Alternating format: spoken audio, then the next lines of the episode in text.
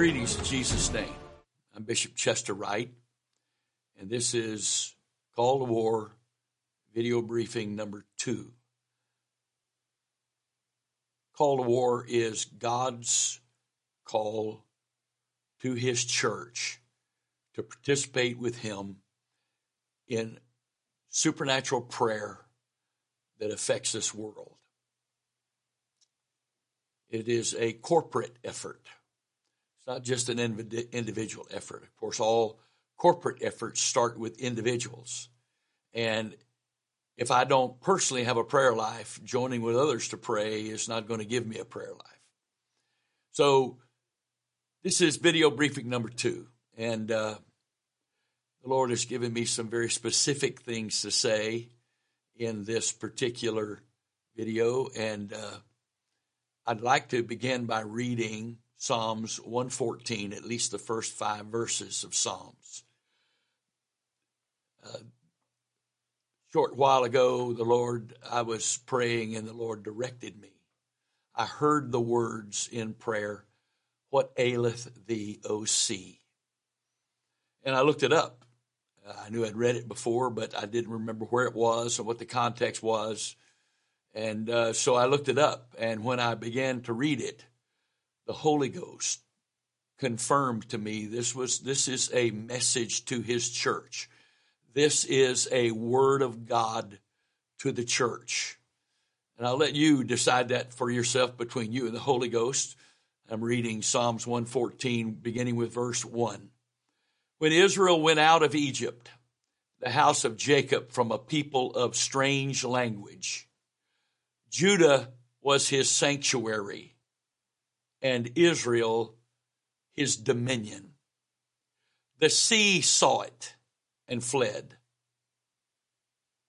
and Jordan was driven back. The mountains skipped like rams, and the little hills like lambs.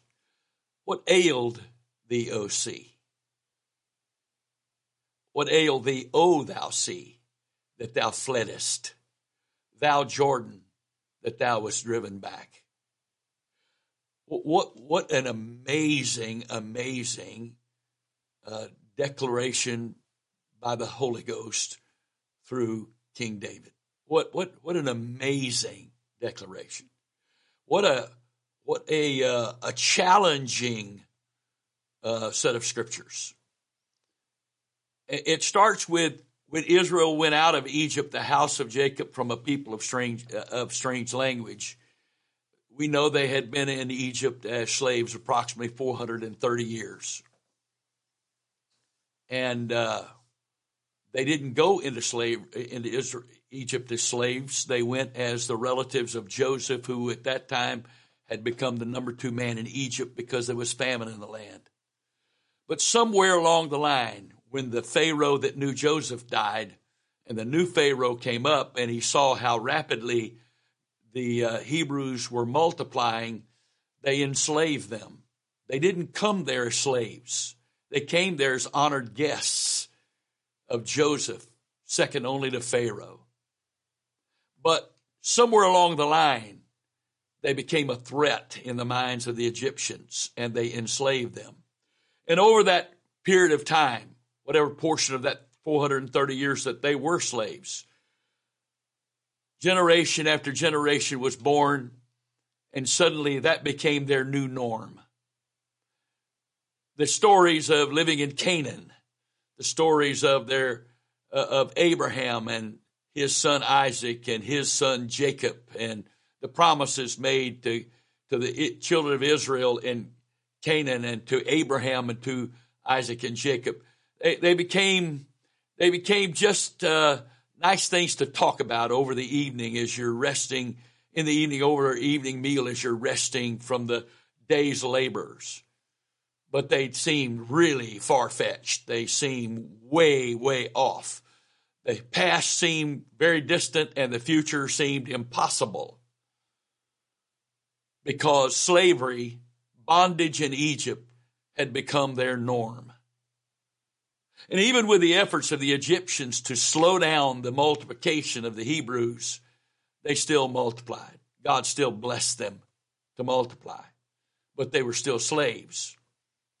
So when God called Moses and he sent Moses back to Egypt, who had been the uh, stepson, the adopted son of Pharaoh through his through Pharaoh's daughter, uh, or the adoptive uh, grandson is a better way of putting it, I guess, of Pharaoh through Pharaoh's daughter.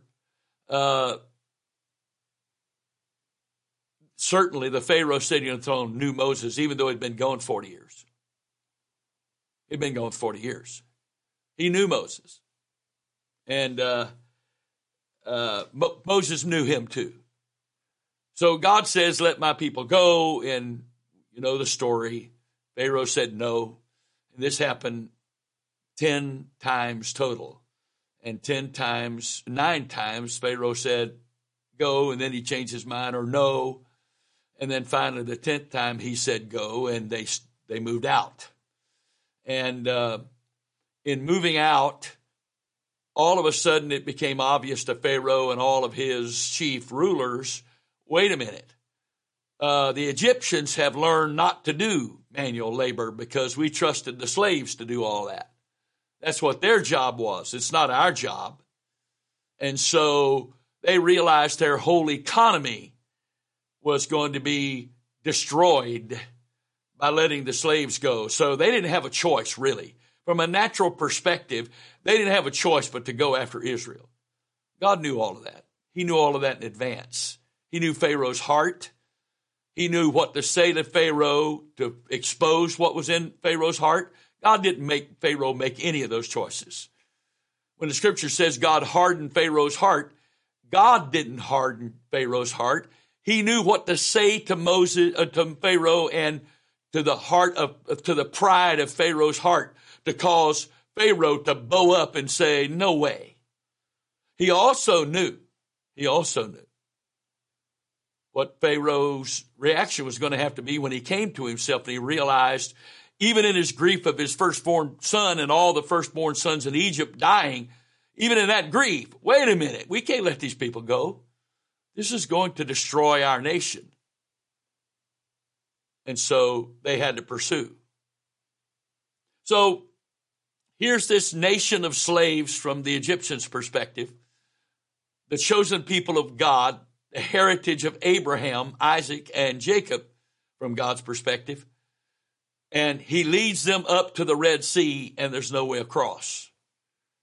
And a man standing at the command of God with his rod stretched out over the Red Sea all night caused the Red Sea to part so that this two to four million people, depending on who's counting, and all their animals crossed on dry ground across the Red Sea.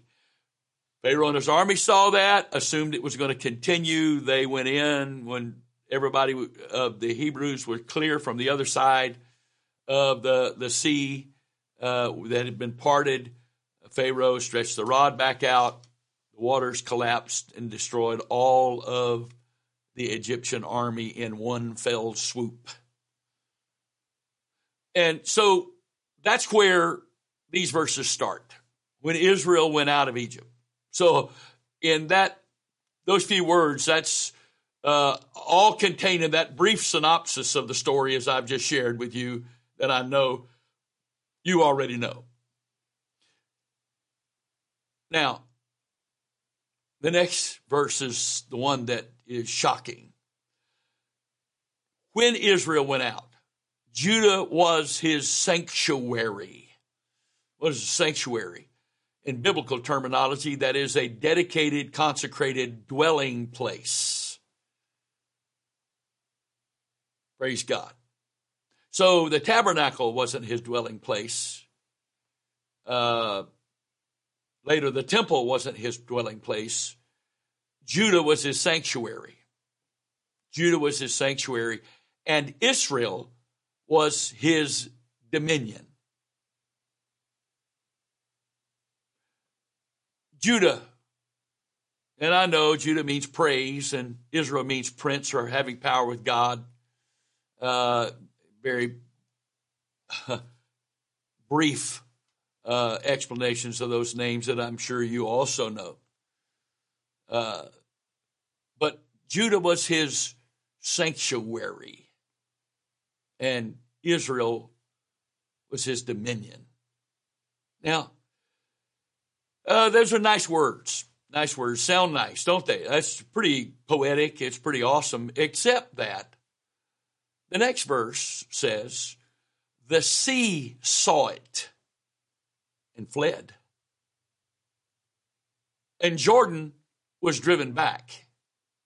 Now, the Red Sea is a tidal water. So it has tides going up and down. So technically, the uh, sea could part without having a major effect upon water levels and all that kind of stuff. But Jordan, the Jordan River was driven back. So a river is flowing and the river has a direction of flow. And in order to walk across a river on dry ground, you don't have to do anything to the downflow side of the river. You only have to cause the water on the upside of the river to flow against the flow and pile up upstream. So it was driven back. Terminology is very accurate. It's very accurate. And then he says, the mountains skipped like rams and the little hills like lambs. Now, unfortunately, I haven't had the opportunity yet to study that out to see what that possibly could be talking about, except we do know that mountains and hills are figuratively used of authority, especially opposition uh, to in a in a spiritual perspective. And so, if the mountains skipped like rams and the little hills like lambs, it meant all of the supernatural opposition was shuddering. Shuddering. Zechariah 4 says, Who art thou, O great mountain? Before Zerubbabel, thou shalt become a plain, P L A I N, a flat ground. And Jesus said, you have faith, you can speak to this, say unto this mountain, Be thou removed, be thou cast in the sea, and it should obey you. So the sea saw Judah as the sanctuary and Israel as his dominion and fled, parted. And the Jordan River rolled back upstream. And the mountains, figuratively, the supernatural principalities and powers of this world shook over what was there. And then, then the Holy Ghost It's it's almost like uh, uh, the Spirit of the Lord is rubbing it in against this world and the the uh, the prince of the power of the air, the God of this world. He said, "What ail thee, O thou sea, that thou fleddest, thou Jordan, that thou wast driven back?" And we know that those two things are approximately forty-two years apart, time wise approximately. And yet, it's still happening. Even with them in the wilderness for 40 years after the two year period from Egypt to when they first approached the promised land, during which time God gave them the, uh, the Ten Commandments, etc. Uh, they were still his sanctuary and his dominion. What ailed the O sea? What ailed the O sea? Now, it is accepted by most biblical principle that what God said and did for to through Israel in the Old Testament, naturally and literally, he intends to do and has promised to do and sees the church as uh, those same things spiritually in the New Testament. So, yeah, what he promised to Abraham, and we are, according to Paul in several places, Galatians, Romans, whatever, we are Abraham's offspring by faith. And the promises made to Abraham are made to us. So whatever God did to the it to Israel, his first church, because un, that that that the, the sea was a dividing line. They were baptized in the sea. Why? Because before that time, God dealt mainly dealt with individual individuals or families. But when Israel came out of Egypt, that's the first time God had a congregation they were called the congregation in the wilderness. And of course, in the New Testament, congregation and church are synonymous terms. And so that was God's first congregation. And the things he did with that first congregation naturally, he has every intention of doing for his second congregation spiritually, the church. And the Bible says all these things were written for our learning and admonition that we might find comfort and hope in the scripture. So I'm saying all of this for this purpose. What, uh, how do we see the church? Have we at least subconsciously become an institutional religious body? Has our church services just become uh, the uh, the primary act and service of this institutional body? Have we subconsciously or even consciously stopped viewing the church as a spiritual entity and now see it as a a, a, a corporation, an inst, a religious institution that we're trying to make converts to, that we're trying to grow this institution? Is that the case? Have we done that? Do we no longer have a revelation of who we are individually as sons of God or and or the church collectively as the body of Christ and the bride of Christ? Because if we have a revelation of who we are as a son of God, and if we have truly have a biblical revelation of who we are as the church, as the bride of Christ and the body of Christ, it changes everything. Revelation changes everything. It changes our perspective. It changes our priorities. It changes our, uh, what we invest our time in and with. If we see the church as first and foremost a spiritual body that has, yes, it has some business because uh, that's what the apostles encountered after five cha- or four chapters of great revival, Acts 2, 3, 4, and 5. The beginning of chapter 6, all of a sudden, they come to the realization that realization that they now have business to take care of.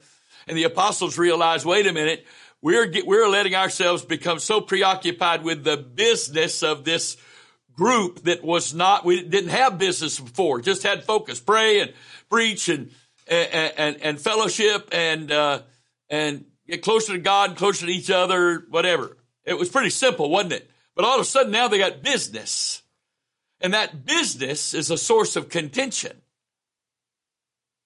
And the apostles realized, wait a minute. The reason this business source of contention is we put business ahead of prayer and the ministry of the word. Have we done that? Oh, I don't have to answer that question, do I? You know we've done that.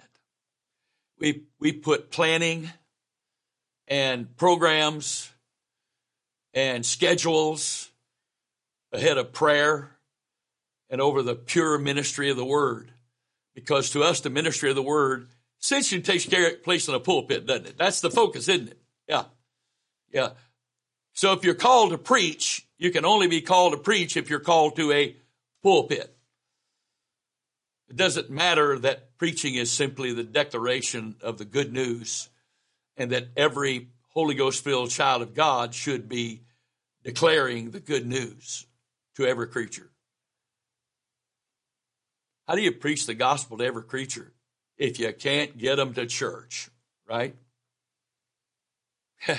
that right there ought to tell us something, shouldn't it?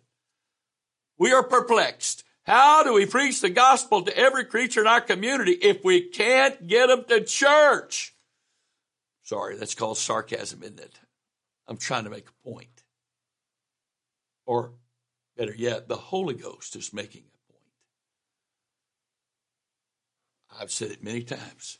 I wholeheartedly believe that the body of Christ is supposed to assemble together. The word church means in in uh, a summary of all the context of the Greek scholars, the assembly of the called out ones.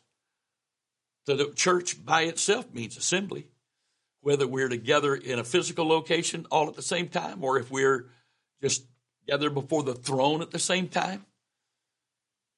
We're all a part of the church. We are the assembly of the called out ones that are separated from the world, separated unto him. That's why we're a holy nation, according to Peter. And so here we are. Are we willing? Are you willing? Am I willing to allow the Lord to shine his light on our how we view the church, perceive the church, how we're doing church and show shine the light on his word to show us what his plan is, what his purpose is, what his promises are, and what we must be in order for that plan, that purpose, and the promises to come to pass? Are we? What ailed the O sea? that you fled? What got a hold of you, Jordan, that your flow turned back on itself and went upstream? What is it that causes the mountains to tremble? Who is it? Now, the scripture says, I'm going to read several verses, I'm going to read quickly. The church is the Lord's sanctuary. Paul said this, Ephesians chapter 2, verse 10. For we are his workmanship, created in Christ Jesus unto good works, which God hath before ordained that we should walk in them. Wherefore remember that ye being in time past Gentiles in the flesh, who are called uncircumcision by that which is called the circumcision in the flesh made by hands, that at that time ye were without Christ, being aliens from the commonwealth of Israel and strangers from the covenants of promise, having no hope and without God in the world. But now, in Christ Jesus, Ye who sometimes were afar off are made nigh by the blood of Christ. For he is our peace, who hath made both one, and hath broken down the middle wall of partition between us, having abolished in his flesh the enmity, even the law of commandments that contain, contained in ordinances, for to make in himself of twain one new man, so making peace, and that he might reconcile both unto God in one body by the cross, having slain the enmity thereby, and came and preached peace to you who were afar off, which were afar off, and to them which are them that were nigh. For through him we both have access by one Spirit unto the Father. Listen now. Now therefore, ye are no more strangers and foreigners, but fellow citizens with the saints and of the household of God and are built upon the foundation of the apostles and prophets, Jesus Christ himself being the chief cornerstone, in whom all the all the building fitly framed together groweth unto a holy temple in the Lord. Ready? In whom ye also are builded together for a habitation of God through the Spirit. Sanctuary. We're not just his bride we're not just his body, we are his sanctuary. We dwell in him, but he dwells in us, and him dwelling in us is what joins us together and makes us members in particular of one body. Now, are we really? I know what the word says, but are we? Are we the habitation of God through the Spirit? Are we more into entertaining in what we call praise and preaching than we are in pleasing God with our praise and our preaching? We don't preach to please people. We preach to please God. We don't praise to be entertained. We don't praise to draw people to our, our singing and our playing. We praise God to please God. Are we the sanctuary? Are we the sanctuary? Because when we get that revelation and the church as a as individuals and as individual members of the body and the body come to that context, that that understanding. When we get to that, oh, my friend, look out, world. What ail thee, O sea? That thou fleddest, and Jordan, that you were driven back on yourself? Why are you shaking mountains of opposition? Because the church has come out of its place it's resigned itself to as being in bondage in Egypt. The Israelites never became Egyptians. They just were their slaves. They were just in bondage there. They did not have freedom to become all that God had called them to be because they were bound by the authority of the world they lived in. Oh, we're not bound by it. Oh, yeah, that's why we hide in buildings. That's why we hide in buildings. That's why we almost never do outside the building what we do in the building because they put us in the closet when all kind of things that are not pleasing to God are coming out of the closet today, that same spirit that's bringing them out of the closet is trying to push the church into the closet. And we're cooperating. We're cooperating out of fear. We don't want to cause trouble. Trouble for whom? Trouble for ourselves. We don't want to be rejected. We don't want to be persecuted. We don't want to be blasted. We don't want to be talked about because we're afraid Whomever you fear is whom you serve. If you're serving the political correctness of this world, if you're serving man, if you're trying to please, you fear what they are going to think and say and do, then you're not serving God. You're serving man. But if you if you're seeking to please God, no matter what it costs you, and you're seeking to do what's pleasing to God, no matter what it costs you, then and you fear and reverence God, then you are the servant of God. Now, Judah was his sanctuary and Israel was his dominion. Okay, so we read where Paul taught in Ephesians 2 that we are God's habitation. Collectively, we are God's habitation in the earth. We are the body of Christ. We are the body of Christ. Now, why do we separate the body of Christ that was modeled for us, sons of God, and the Christ that was modeled for us in those 33 plus years in Matthew, Mark, Luke, and John? Why do we separate that one and his words and his deeds from from who we are today. Oh, we're the body of Christ. Really?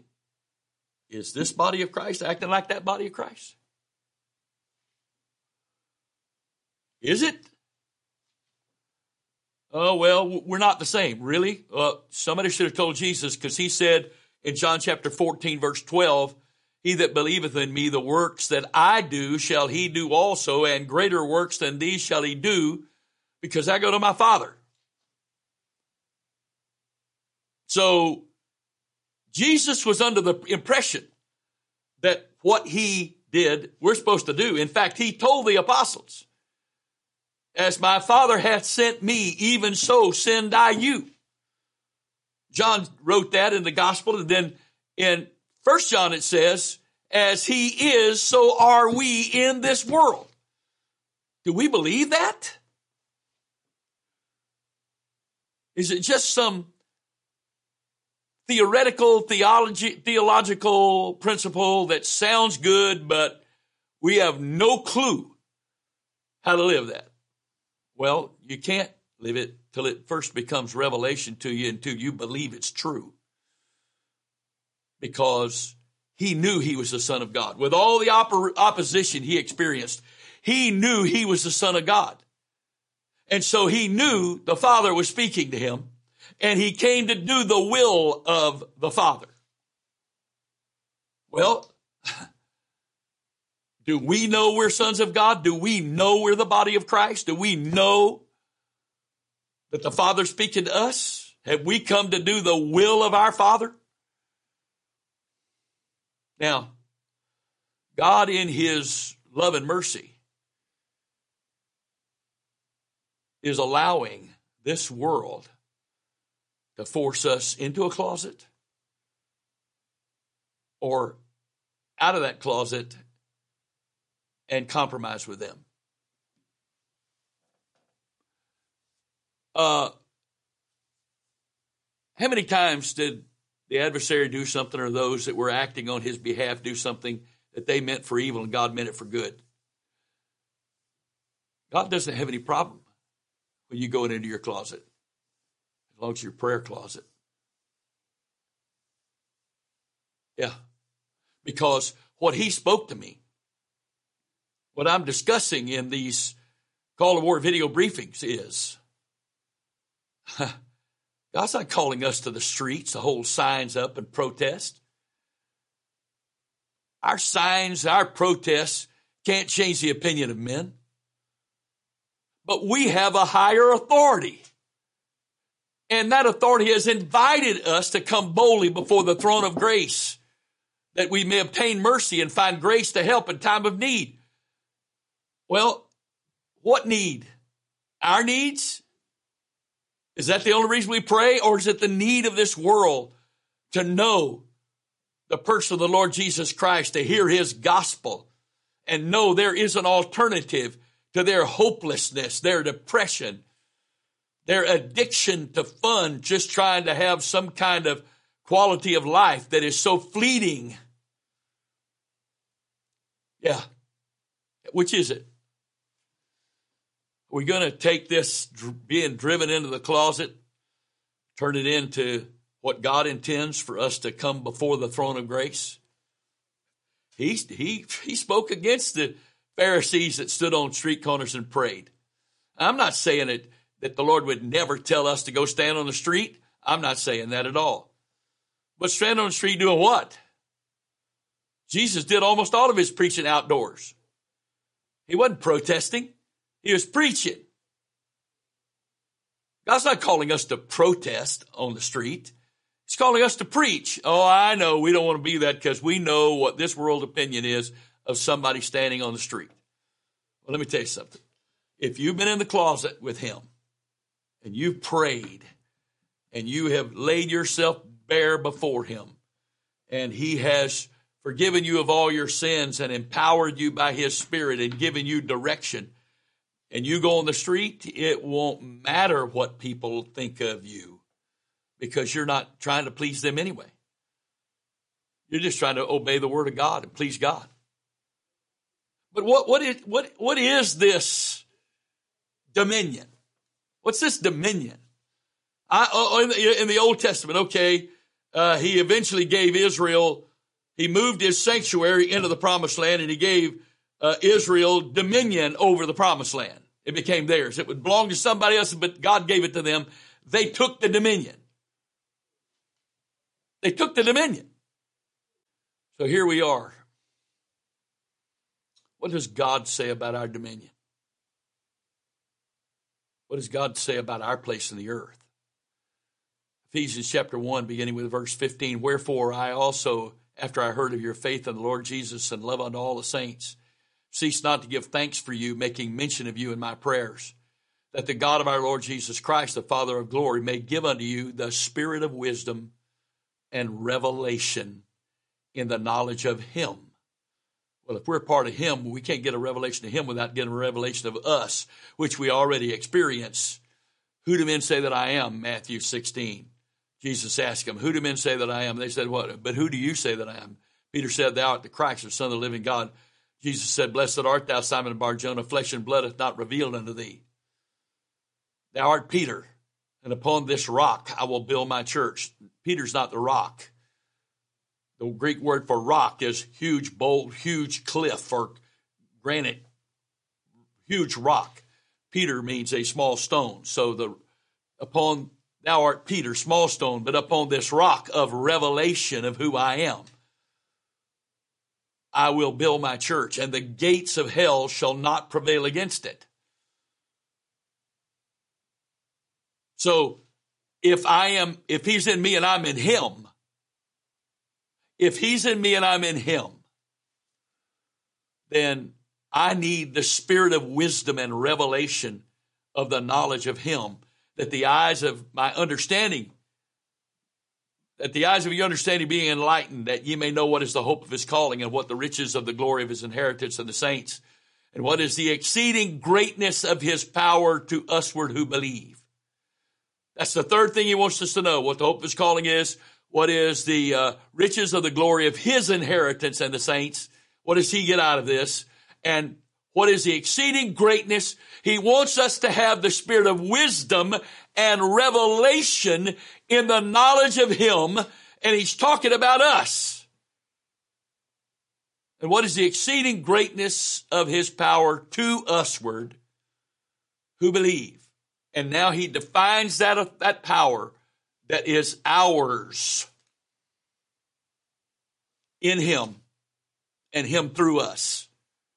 According to the working of his mighty power, which he wrought in Christ when he raised him from the dead and set him in his own right hand in heavenly places, far above all principality and power and might and dominion and every name that is named, not only in this world, but also in that which is to come. So whatever this is that's working is not just for the world to come. It's for here and now. And it's not just for here and now. It's what he's going to be doing in the world to come. So Christ sitting on the throne of God that sitting at his right hand of power, it simply means figuratively he's sitting on the throne because that's the place of power. Christ is the image of the invisible God. He's the only way you and I will ever see the, the infinite I am God forever. Forever. The Father doesn't have a body or a shape or a face that He's hiding from everybody. The Lord Jesus Christ is the manifestation of the Father, the only way to visibly see the Father, both now and forever. And that visible representation of the Father, the Lord Jesus Christ, who is, it, the Father is in him and the Father's on him. I'm in the Father, the Father's in me, Christ said. And so here we are. He's put all things under his feet. Where has he put Christ? Far above. Far above. In other words, there's no comparison here. There's no, there's no measuring. It's not near. It's not close. It's not, it's not distinct. It's far above. There is no comparison. All principality and power and might and dominion and every name that is named. Not only in this world, right now in this world, but it's also what he's going to do in, by, and through us in the world to come. Because right now, the Christ in heaven is only the head. The body of Christ on the earth is the body of the head who's sitting on the throne. And the one sitting on the throne, Christ, or the head of Christ, the head of the body, is far above all principality and power and might, and dominion, and every name that is named not only in this world, but also in that which is to come, and hath put all things under his feet, and gave him to be the head over all things to the church, which is his body, the fullness of him that filleth all in all. Well, if he put all things under his feet, and we're his body, as simplistic as this is, the feet are attached to the body, not the head. The body's attached to the head, the feet are attached to the body, and the feet are on the opposite end of the body from the head. And he didn't just give the head dominion over all things. He didn't just give the body dominion over all things. He even gave the feet dominion over all things. And that's why in ancient times, when you defeated an enemy, you put your foot on his neck. Why? Because the neck connects the body to the head and if you've got the foot on the head, the entire being is immobilized and you have just demonstrated your dominion.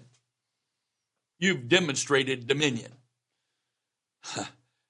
Jesus said they the 70 went out came back and they said, Lord, even the even the devils are subject unto us through thy name. And he said, Behold, Luke 10, 19, I give you, King James says power. The Greek word is not dunamis, but uh, exousia, authority. Behold, I give you authority to tread on serpents and scorpions and over all the power of the enemy. And if you're actively engaged on the offensive, nothing shall by any means hurt you. So why are we getting our teeth kicked in? Because we're not on the offensive. I, I, I when I was younger, I heard uh, I wasn't in the ministry uh, of what we call the ministry yet, the ministry of the word to the body yet, and uh, I heard preachers say, you know, God promised the gates of hell shall not prevail against us, so so He cannot He cannot defeat us. We're protected. There is no army in the world in history that's ever used gates as an offensive weapon. It's the gates of hell Hell is supposed to be on the defensive. The church is supposed to be on the offensive. And we have a promise that hell's defense can't defeat God's offense through us. But are we on the offensive? Are we on the offensive? In Jesus' name, I pray that you and I would receive the spirit of wisdom and revelation and the knowledge of Him, that the eyes of our understanding be enlightened, that we'd know the hope of his calling, what his what he gets out of this, and the great power he, to usward, his exceedingly great power to usward who believe that he wants to operate through the body of Christ because he's put the head on the throne of the universe and put him over everything. And if we're connected to the head and we're in cooperation with the head because we're the body, then there isn't anything that the head can't get done in the earth through the body if the body's cooperating if the body know who, knows who and what it is and is in harmony to and submission to the head that's sitting on that throne. There isn't anything the head can't do through the body in the earth if the body has the revelation and is submitted to it out of faith and obedience. Right. Well, what about this? Second Thessalonians chapter 2, verse 5. Remember ye not that when I was yet with you, I told you these things, and now you know what withholdeth that he might be revealed in his time. For the mystery of iniquity doth already work, only he who now letteth will let till, till he be taken out of the way. Then, and then, when whoever's letting or withholding is taken out of the way, then, only then, will that wicked be revealed whom the Lord shall consume with the spirit of his mouth shall destroy with the brightness of his coming, even him whose coming is after the work of Satan with all power and signs and lying wonders. I'm asking you today, my friend, my brother, my sister, I'm asking you, saint, preacher, whoever you are watching this, whatever your personal faith and doctrine is, I'm asking you this question. Do we know what iniquity is? I'm going to be talking about this a whole lot more in much more detail because this is a revelation we need. But just in this right here, do we know what iniquity is? Jesus said, Matthew chapter 7, verse 21. Not everyone that says unto me, Lord, Lord, is going to enter the kingdom of heaven, but he that doeth the will of my Father which is in heaven. Many will say to me that day, Lord, Lord, have we not prophesied in thy name, and in thy name cast out devils, and in thy name done many wonderful works? And then will I profess unto them, I never knew you. Depart from me, ye that work iniquity. What's, what's iniquity then? The iniquity is not doing the will of the Father which is in heaven. Then whose will am I doing? Well, ultimately, I'm doing my own will. So if I'm running my own life, making my own decisions, I'm living in iniquity. I'm not doing the will of the Father. you know, it's really amazing to me that some folks think that God only has a will when it comes to what he does at church, what song we're supposed to sing, what sermon we're supposed to preach. We may consult the will of God with that. But the rest of the time is our life and we make our own decisions and ask God to bless them. We make the decisions, we do our will, and then ask God to bless it. Now, how is it that he did not deny that the, the prophecy was true? That they didn't really cast out devils? That they didn't do wonderful works? He didn't deny any of that. Because they did the will of God in ministry. They didn't do the will of God the rest of the time. He said it. King James, the Greek is literally, I never knew you in a relationship that I approved of. In other words, you never made doing my will 24 7 your priority. Never did. Because you work iniquity. You don't do the will of the Father which is in heaven. You work iniquity. Now, if only doing the will of God in spiritual things. We divide it all up, you know, spiritual and natural. What, what we do for God, what we do for ourselves. It's all divided up, you see. If that was okay, then Jesus would have never said, Not everyone that says unto me, Lord, Lord, is going to enter the kingdom of heaven, but he that doeth the will of my Father which is heaven. And he didn't deny that they did his will in ministry, prophecy, casting out devils, doing miracles. And when was it they, they weren't doing his will? They weren't doing his will in the rest of their life. They were doing their own will. Oh, it's the mystery or the spirit of iniquity that is the spirit of the Antichrist. That's the spirit of this world. Oh, yes, it is, isn't it? So, what does this mean?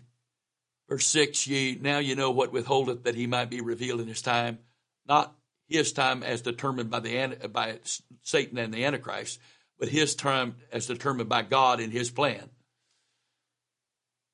The mystery of iniquity is already at work in the world. Unchecked, for the most part, I might say, which is what this is all about. Only he who now letteth will let till he be taken out of the way in the, the word withholdeth in verse 6 and the word let in verse 7 is exactly the same Greek word, and it means to restrain, to hold back. Satan's not holding himself back. He's never had any restraint. Every little tiny crack of permission God gives him, he rushes right through it without even thinking about the consequences. God knows he does that, and utilizes it for his purposes. He doesn't make Satan do anything. He doesn't make anybody do anything. But he does control circumstances. And he knows what's in our heart. And then we decide what we're going to do based on those, what's in our heart in responding to those circumstances. But th- what does it mean? Ye know what withholdeth. Now, that verb is in the neutral tense. But then he says, the mystery of iniquity doth already work, only he who, he who now letteth will let. That's in the male tense. Well, the church is the bride of Christ, and didn't bride's female, and so that's not talking about us. No. I hate to be so plain here, but the body of Christ is not female. So, naturally speaking, naturally speaking, as the bride of Christ, the church expresses female roles such as childbirth, nurturing, because we are the mother of us all. But we're not just the bride of Christ. That's one revelation.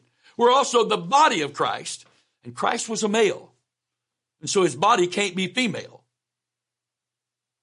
The body's male. So when the Lord refers to the body of Christ, he's talking about those roles that are typically male authority, power, protection, covering. So we're called to be conduits of his authority and power in the earth. And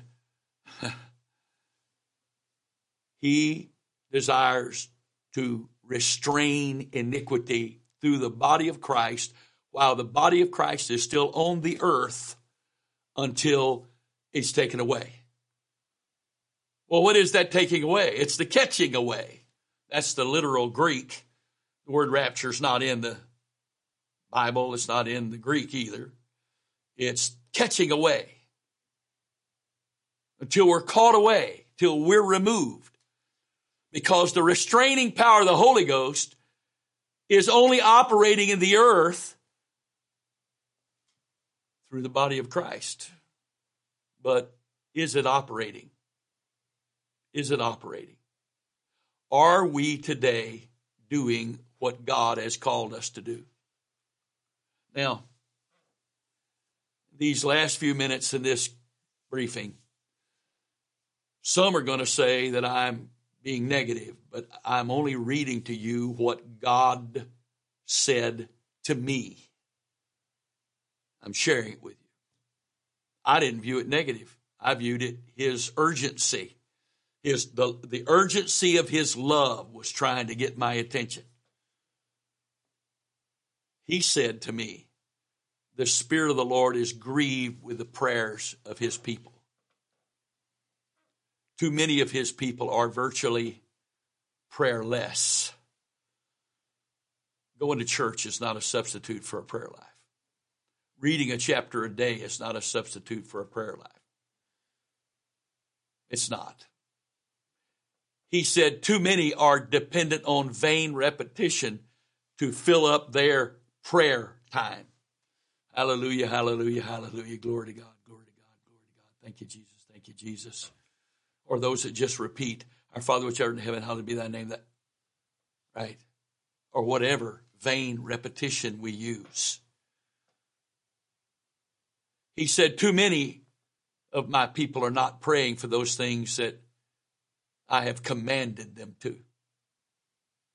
To have laborers go into his harvest, to pray the prayer he taught the disciples in Luke chapter 11, to pray and acknowledge that our Father is in heaven over everything, manifested in the person of the Lord Jesus Christ. To pray that his name would be manifested in the earth, that it might be sanctified. To pray that his kingdom might come in demonstration, that it might confirm the word of God. To pray that the will of God, as it's already purpose in heaven, would prevail in the earth. And on the prayer goes. Are we praying those things? Are we praying what he commanded us to pray? According to him, not many. Too many are too focused on prayers that only benefit their temporal lives. Some pray every day, but all they pray about are things that affect them and their personal lives, their temporal lives. Take care of this pain, problem, and pressure. Praise God. Too many are too focused on devotional prayer. They just want to spend a little time with God and get that out of the way so they can go on about their day. Too many are focused on just praying to stay saved. And once they believe they have fulfilled what it takes to be saved and made sure they repented of all their sins, they're done with prayer. Too many are not exercising his authority in prayer. Too many are unwilling to let his will be the focus of their prayer. and to speak the things that God has given us to pray. These are all according to God.